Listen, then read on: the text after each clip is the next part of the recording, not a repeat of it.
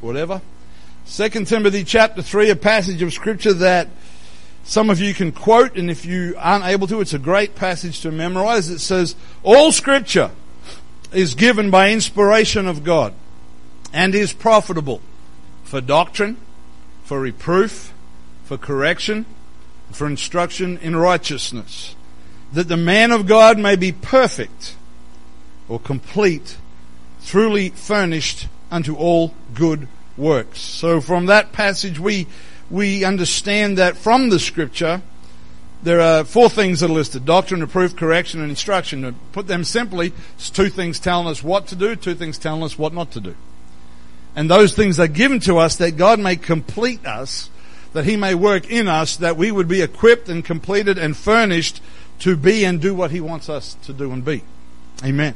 The, the statement is that all scripture is given by inspiration of God. Some of you will know that that expression is translated from a Greek word which means that God breathed. He, his word is the expression of himself. And it reminds me a little bit of how in Genesis chapter 2 and verse 7, the Bible says that the Lord God formed man of the dust of the ground and breathed into his nostrils the breath of life, and man became a living soul. And in John chapter 20 and verse 22, it says, and when he had said this, speaking of Jesus, he breathed on them and saith unto them, receive ye the Holy Ghost. And this morning, if you will allow the Lord to breathe on you, if I can use that expression, His Word and His Spirit will bring you new life. Amen. The Word of God and the Spirit of God are the expression of God Himself. So much so that John tells us that that Word was made flesh and dwelt among us. Amen. Second Timothy chapter 2, and I'm, I'm teaching more than preaching this morning. Second Timothy chapter 2 and verse 15 says, Study to show thyself approved unto God. You know, when I was a kid, used to get rulers at school that had that verse on the back of them. Probably don't see those in school nowadays. A workman, that means there's effort involved. That needeth not to be ashamed, rightly dividing the word of God. So to understand this book requires application. And we are teaching Bible class on Sunday morning. We're preaching the Word of God. We're doing that again on Wednesday night. And some of you do Bible study through the week. Some of you are in Bible school on a Tuesday night. But if you want to know God, you must know the Word of God. If you are serious about God, you must be serious about the Word of God. You cannot develop an understanding and a depth of relationship by an occasional glance over a few verses. And it does not matter if we have the best preachers, the worst preachers, and anywhere in between. What you get in this place, as good or bad as it may be, is not enough. You must have a habit of feeding your soul with the Word of God. It amazes me that we live in an era where there are more resources available to study the Scripture than there ever have been before. And yet we seem to take less advantage of it than we ever did before. I'm not that old, but I remember when I started preaching, there were no iPads. There was no Bible software, at least not that I was aware of. I remember sitting at my little desk in the room at my mum and dad's house and getting down that Strong's Concordance off the top shelf. Anybody own a Strong's Concordance? If you drop that on yourself, it could knock you out thing was huge and, you know, you were running out of time and service, you know, like a lot of young preachers still learning. I'd maybe left things a little bit late, so I'm flipping through this monstrous book and then I'll pull down a Bible dictionary or a commentary. Now it's just click, click, click, click, click. It's so easy. It's so easy. But my memories of when I was a child was that the people that were in the church, particularly the adults, were students of the Word of God there were notebooks and books that were open and Bibles that were open and studies that were being done of their own accord. We need to have an appetite for the Word of God. Amen. One of the issues with understanding the Word of God is recognizing how it was put together and understanding what and who are being addressed in particular passages and portions. Is all of the Word of God inspired by God? Absolutely. Absolutely. Are all God's promises true? without doubt. They are all true. Do I want to receive? Do you want to receive all the promises that are in the book? No, you don't. That was a little bit of a trick question. There are promises in that book for people who walk away from God. There are promises in that book for people who reject God. There are promises in that book for people who deny God. I want no part of those promises. If you want those, we may need to talk to you later. But there's things in that book that I don't want any part of. It doesn't change them from being true. They're true and they're accurate.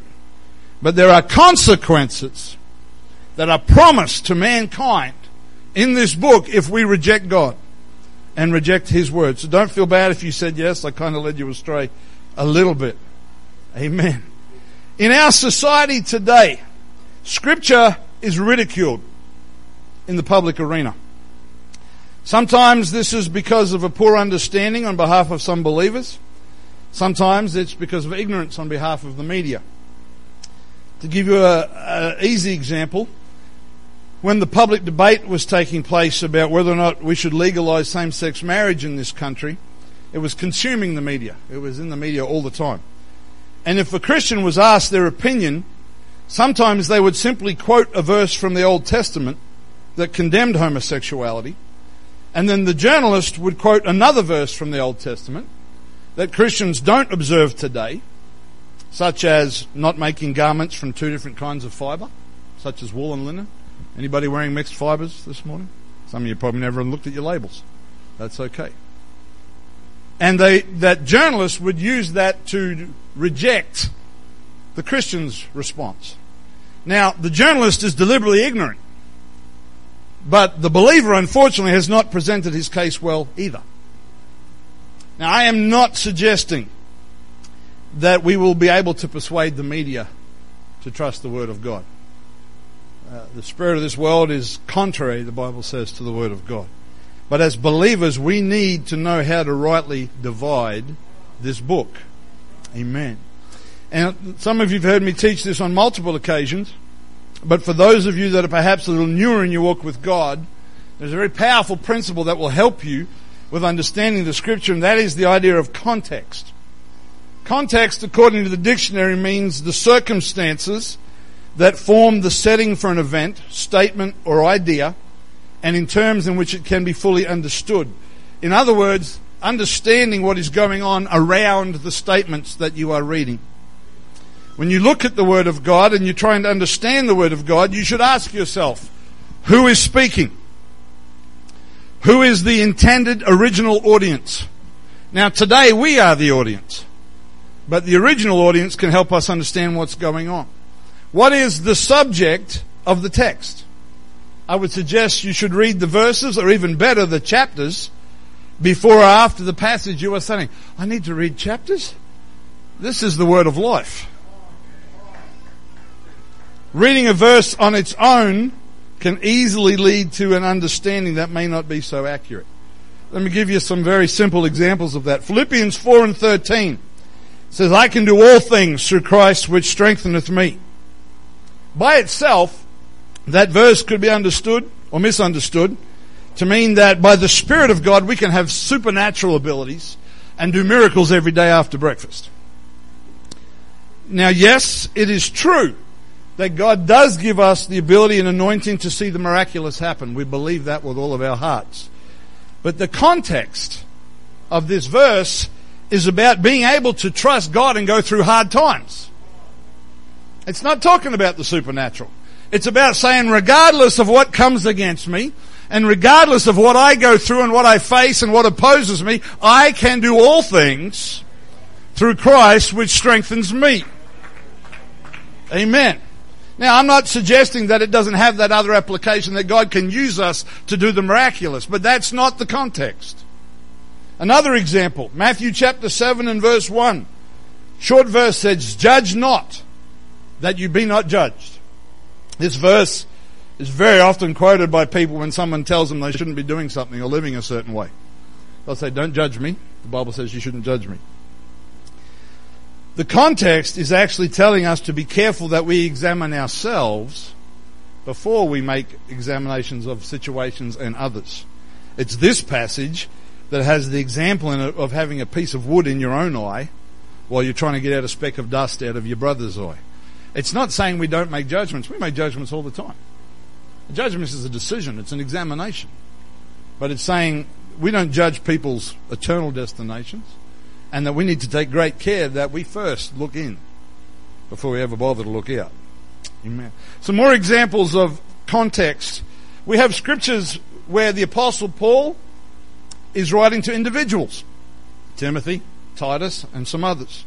We have scriptures where Paul is writing to churches, such as Corinth. We have scriptures where Paul is writing to groups of churches, such as Ephesus. And even in the book of Acts, we have accounts of the apostle Paul defending himself before Roman rulers. All different situations. All scripture.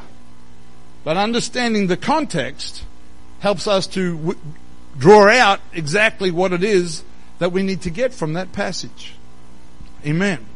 Now, I've already said the youth service is next weekend, and after that service, I'm going to be beginning a series of lessons that'll probably close out the year that hopefully this lesson will help with as we, hopefully you'll see it fits when we get there. If you don't see that, well, just call the lesson all by itself. That's okay. Amen. But all of these details in the scripture influence our understanding of what we are reading. So, if we believe that the Word of God is inspired by God, and I hope you do, if you believe that it's infallible, and I hope you do, then how do we reconcile scriptures that seem to give us different instructions? For example, in the Old Testament, if you kill my brother, I can kill you. If you poke out my eye, I can poke out your eye. It was very much a tit for tat situation. In fact, if you killed one of my family members, I could come after you and kill you and be completely innocent according to the Old Testament. Now, some of you'd like that to be the case today, but you'll go to prison if you do that, so please don't use that method. But then when we get to the New Testament, Matthew 5 and 44 says, But I say unto you, Jesus speaking, love your enemies. Bless them that curse you. Do good to them that hate you. And pray for them which despitefully use you and persecute you. And everybody said, help me Jesus. We spoke about the Holy Ghost earlier. We, you're not going to get half that verse done without the Holy Ghost. You won't even get into the first part, love your enemies. I'm gone. I'm out. Without the Holy Ghost, it's not happening. That's why we need the Spirit of God. Not once, but always. Now, one of the keys to understanding how this fits together is this word testament. Testament. The word doesn't actually appear, as ironic as this may sound, doesn't actually appear in the Old Testament at all. The New Testament, the English word testament occurs 14 times, but the Greek word that is translated as testament is also translated as covenant a further 18 times. And in, this is the word that is common in the Old Testament, the word covenant, which appears more than 250 times. Now, the Hebrew word that we get covenant from, there isn't a test on this, the Hebrew word that we get covenant from includes in its meanings the word feta. Now that's F-E-T-T-E-R. It's not the cheese you have in a Greek salad. It's F-E-T-T-E-R. And a fetter is a chain or a shackle. When I was a kid, we used to sing a chorus that said, Jesus breaks every fetter and he sets me free. Amen. Meaning that Jesus sets us free from the chains of sin. Now, when you enter into a covenant with someone, you enter into a relationship or an agreement where you are bound or even shackled to them. We performed a ceremony on Tuesday afternoon where two people entered into a covenant. We shouldn't refer to being married as being shackled. But it is a binding agreement. It is a binding agreement. Amen. The word that we would probably use more regularly today is contract. When you and I sign a contract, there are requirements that both parties must fulfill. There are obligations. When you are employed with somebody, often you'll be asked to sign a contract. If you purchase a house, you'll sign a contract. And when you sign it and they sign it, that means there are things you must do and things they must do. It is a binding agreement. Amen. There are obligations. So what is the point of that as a part of all of this lesson? God has always entered into covenant relationships with mankind. These covenants have always included requirements from God that are necessary to receive the promises that are made in the agreement. I'm going to say that again. These covenants that God has entered into with man have always included requirements from God that were necessary for us to receive the promises that are included in that agreement. So let's take a look at some of these covenants, and we're going to use a little visual aid here. Gav, you want to help me? We're going to space these chairs out. I'm going to need some people. Sister Sheila, you're going to help me out over here, please. Please. That's Sister Sheila. I'll have that one. Who's this one going to be? Uh, you, you can sit up there, Sister Sheila. Brother Jonathan, how about you come and take a throne here? Brother Peter, this one's got your name on it. And I'm going to get Brother David, you can come and sit here.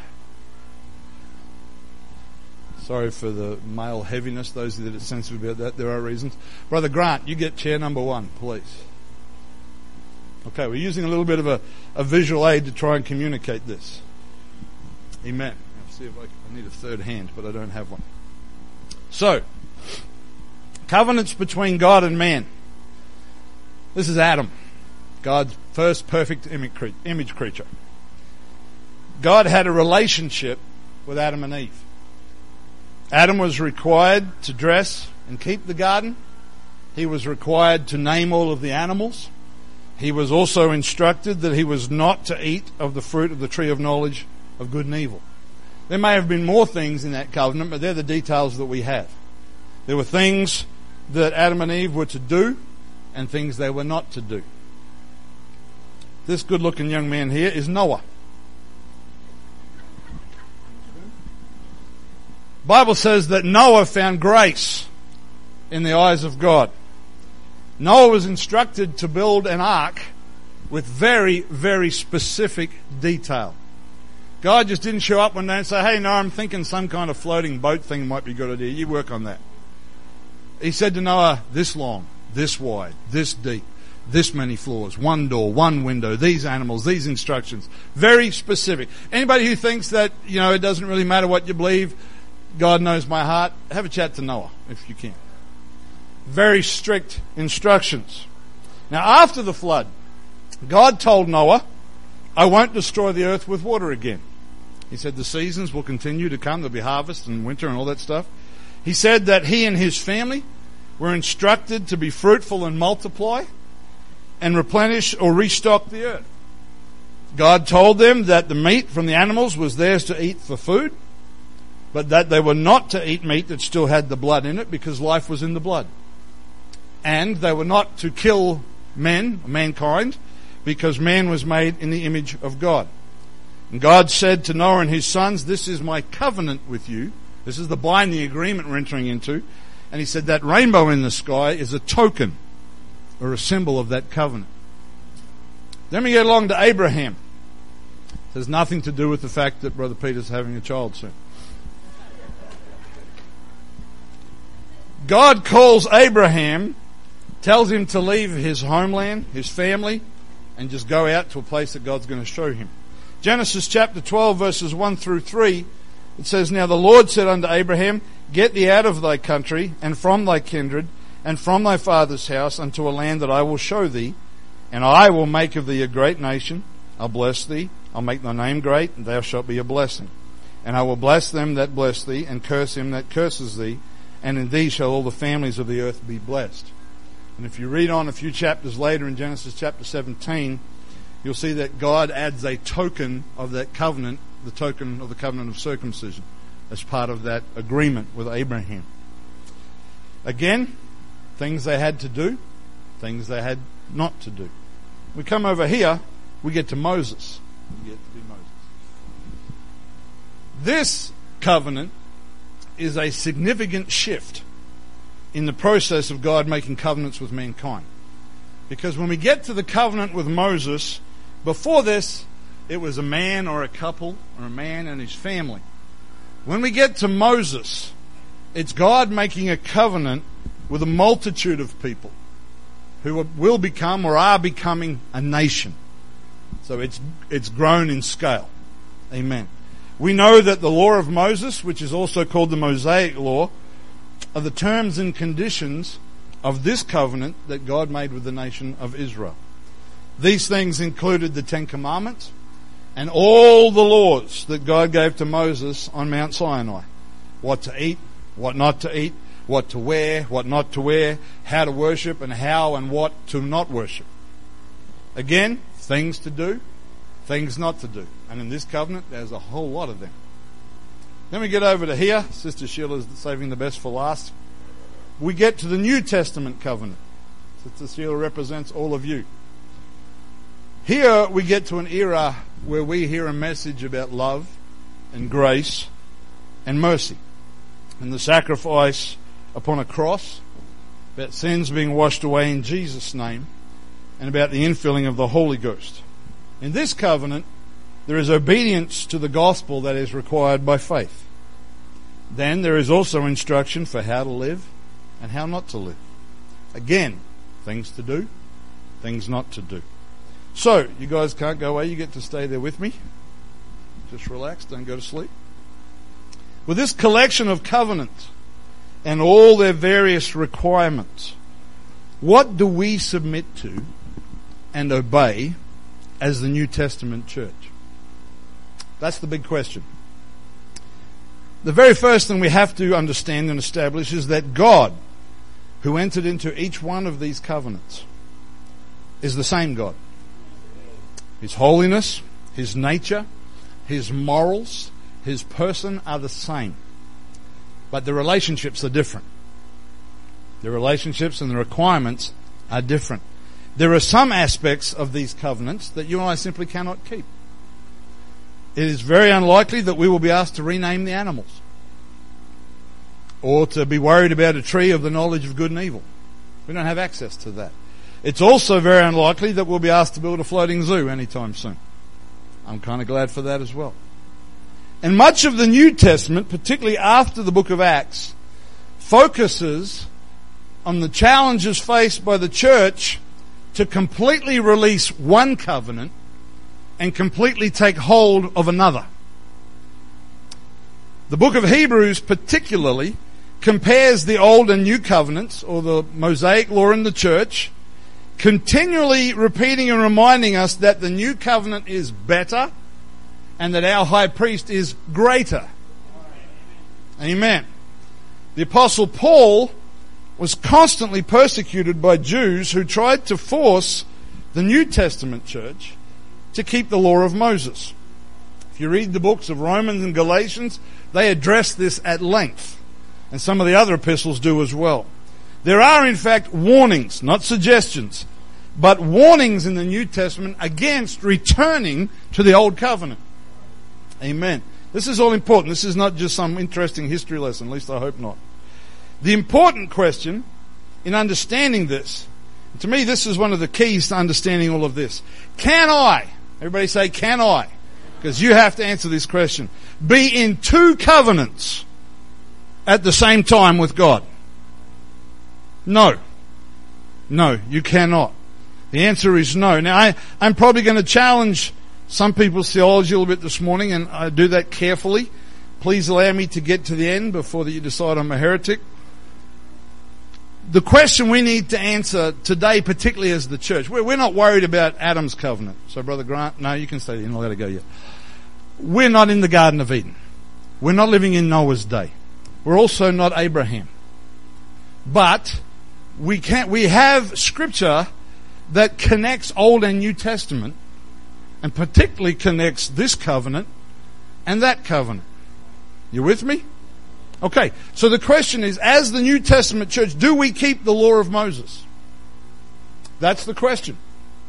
At this point, when you have this conversation with some people, they'll often say that the law of Moses actually has three parts. And, uh, and I'm not suggesting this is necessarily wrong, but they'll say there is a moral law, there is a civil law, and a ceremonial law. So moral law, without getting off track, is things like don't kill somebody, don't commit adultery. Civil law is don't steal your neighbor's donkey. Ceremonial law has to do with worship and feasts and sacrifices. Okay, so they will try to divide those into three. And they will say that, as the New Testament church, we don't keep the civil or the ceremonial law, but we keep the moral law. Now, while that idea and that understanding may have some merit, the scriptures don't really give us this separation. They don't sort of lay that out for us. And not only that, it finds us bearing the responsibility of trying to draw a line between which verses are in which part of those three areas of the law. When Paul in the New Testament wrote about the law of Moses, he just referred to it as the law, the whole package. Those who teach these three areas of the law usually say that as New Testament Christians, we only keep the moral law of God, such as the Ten Commandments or other moral issues. So, let's ask the big question. What about the Ten Commandments? Do we keep those or obey the Ten Commandments as New Testament believers? Yes and no. Let me explain that. When was the last time any of you kept the Sabbath? How many of us go to work on Saturday? Wash their cars on Saturday, mow their lawns on Saturday, work in their gardens, clean their houses, or do some other project? Most of you use your Saturdays for other things. Brother Frost uses his for sleeping, so he's okay. But I know once he gets up, he's working. So he's a Sabbath breaker as well. So you're all Sabbath breakers. Okay? Not being facetious, I'm just, that's where it is. But we understand in the New Testament that the rest, or the Sabbath that we have as New Testament Christians, is found in Jesus Christ. Colossians 2 verses 16 and 17 says, Let no man therefore judge you in meat or in drink or in respect of a holy day or of the new moon or of the Sabbath days. That's referring to a whole lot of parts of the, the law of Moses. And he said, which things are a shadow of things to come, but the body is of Christ. So these things were a shadow, but the body or the substance that casts that shadow is Jesus Christ. So what we have when we think about the Sabbath, as one example, is we have an Old Testament law that has a New Testament fulfillment, but notably, it is a law with a physical application in the Old Testament that has a spiritual application in the New. There's a lot of people looking at me strangely. That's okay. Sometimes Christians get nervous when you start to suggest that the New Testament church doesn't have to keep the law of the Old Testament because they're worried that it's going to usher in some kind of chaos or free for all where there are no rules. But here's, let me answer that concern. Grace. We often talk about the New Testament church as being under grace. Grace actually requires more of us, not less. You see, in the Old Testament, it was just your actions that were assessed. But in the New Testament, it's both your actions and your intent. Matthew chapter 5 verse 27 to 28, Jesus said, You have heard that it was said by them of old time, Old Testament, thou shalt not commit adultery. So in the Old Testament, as long as you didn't do the deed, you were keeping the law. But then Jesus said, But I say unto you, that whosoever looks on a woman to lust after her has committed adultery with her already in his heart. So this idea that it makes it easier is actually a misunderstanding. Jesus actually raises the bar. And he says it's not just what you do, it's the how and the why that you do what you do. And I think in the same passage, it's not in my notes or on the slides, but in, my, in the same passage he says something like, you've heard it said, thou shalt not kill. But I say to you, if you're angry with your brother without a cause, again, help us Jesus. Thank God for the Holy Ghost. Amen. Amen. And another point is that almost everything that could be considered of a moral nature in the Old Testament is repeated in the New Testament. So in a sense, as New Testament Christians, we do keep the Old Testament law. Not because we're in covenant with the Old Testament, but because those things are carried over as a part of this covenant that we are in. Everybody got that? So we are, we are the things, the moral things that in the Old Testament the Lord said to Moses, tell my people don't do this stuff. Just about all of that is carried across to the New Testament. So you could say, well, yes, I am keeping that, but not under this covenant. I'm in that covenant. I'm in the covenant that's better, that has a better high priest, that has a better outcome for me. Amen. So, when we think about our friends up here on the platform, Adam and Noah, Abraham, Moses, and Sister Sheila's the New Testament church, the Old Testament law, from even back as far as Noah said, we don't kill. And that carries through to the New Testament. So we need to pay attention to that. Amen. Without, this is not an exhaustive list, but this also applies to stealing, adultery, idolatry, covetousness, witchcraft, drunkenness, uncleanness, and so on and so on. Those things appear in some of these covenants, but especially in this one. But they're also, today we'd say copied and pasted, and even elevated in the new covenant. So we keep those things, but not because I'm in Moses' covenant, but because I'm in the covenant that Jesus Christ introduced. Amen. Galatians chapter 3, verses 23 to 26, and I'm not too far off being done, says, But before faith came, we were kept under the law, shut up unto the faith which should afterwards be revealed. Wherefore, because of this, the law was our schoolmaster to bring us unto Christ, that we might be justified by faith. But after that faith is come, we are no longer under a schoolmaster. For you are all the children of God by faith in Christ Jesus. Please do not misunderstand me this morning. I am not throwing away the Old Testament and saying it doesn't matter. It most definitely does. It defined sin. It taught us about a holy God. It built a framework for the New Testament church to be born into. Amen. But we don't offer Old Testament sacrifices, blood sacrifices anymore. Thank you, Jesus. Because we have Calvary. So I'm not looking for a lamb or a baby goat or a bullock and checking it out to make sure it's without spot. I'm coming to the foot of the cross. And I'm saying, Lord, I lay my life down again. I take advantage of your sacrifice. I ask you to wash me with your blood again and again and again.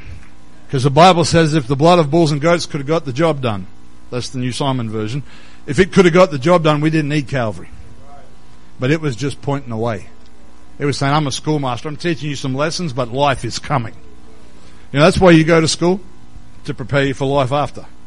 It's kind of what the Old Testament was. It was preparing us for new life that Jesus Christ would bring. Amen. Amen. So just as the cross fulfilled or completed all that Old Testament sacrifice and worship, whatever was carried over into the New Testament continues to be required of us as born again believers.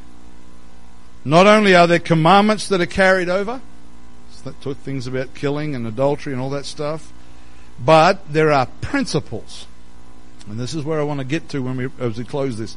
There are principles that we can observe throughout the scripture in multiple covenants that show us that they are important to God.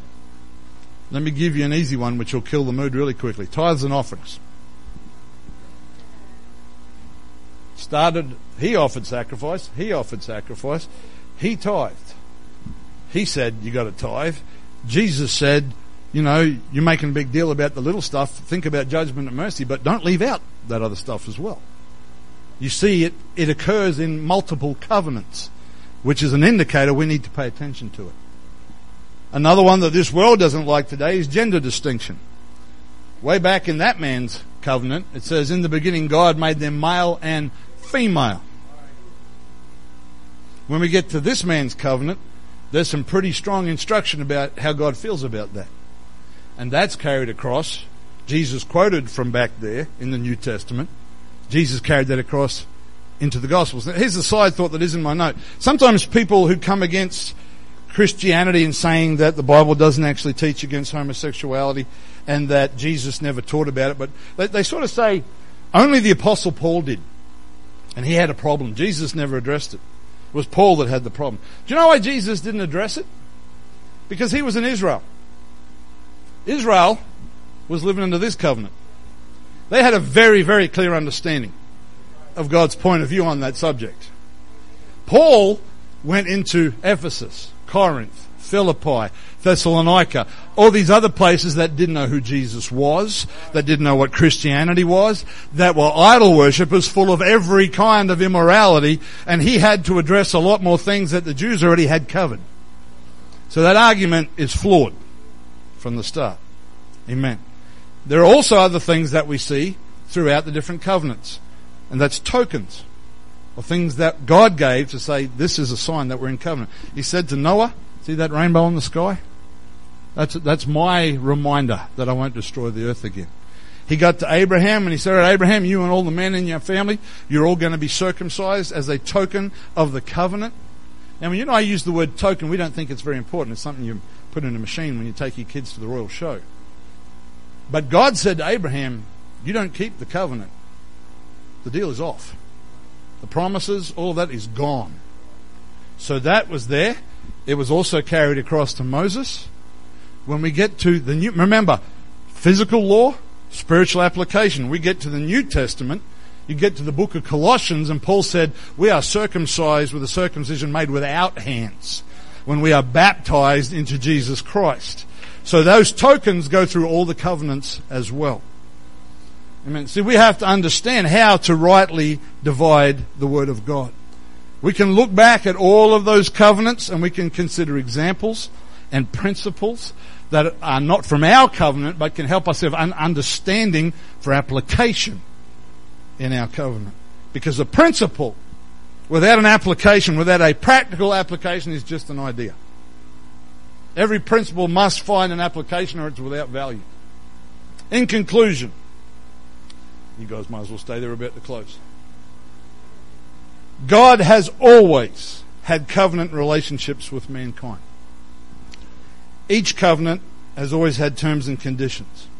Don't be misled into thinking, you know, we say it's by grace we're saved and nothing else. The Bible talks about being obedient to the gospel by faith. It is by grace. You cannot save yourself. It doesn't mean you just sit back and download it somehow.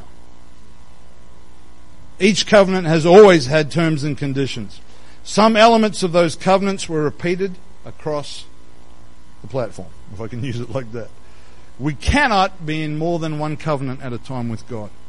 Because the Bible warns us if we try to go back to this one, we put that one to shame. That's not word for word, but that's basically what it's saying. While we do not keep the Old Testament law in a covenant sense, like the nation of Israel, we keep many, if not all, of its moral aspects by being in the New Testament covenant. The obligations of grace are actually greater than the law of Moses. But here's the game changer. The game changer is that somewhere between here and here, there was 120 people in an upper room on the day of Pentecost. When God put out His Spirit. And suddenly by the power of the Holy Ghost, what they couldn't do in this covenant, by His power we are able to walk victoriously in this covenant. Won't you stand and lift your hands and worship Him with me this morning? Thank you.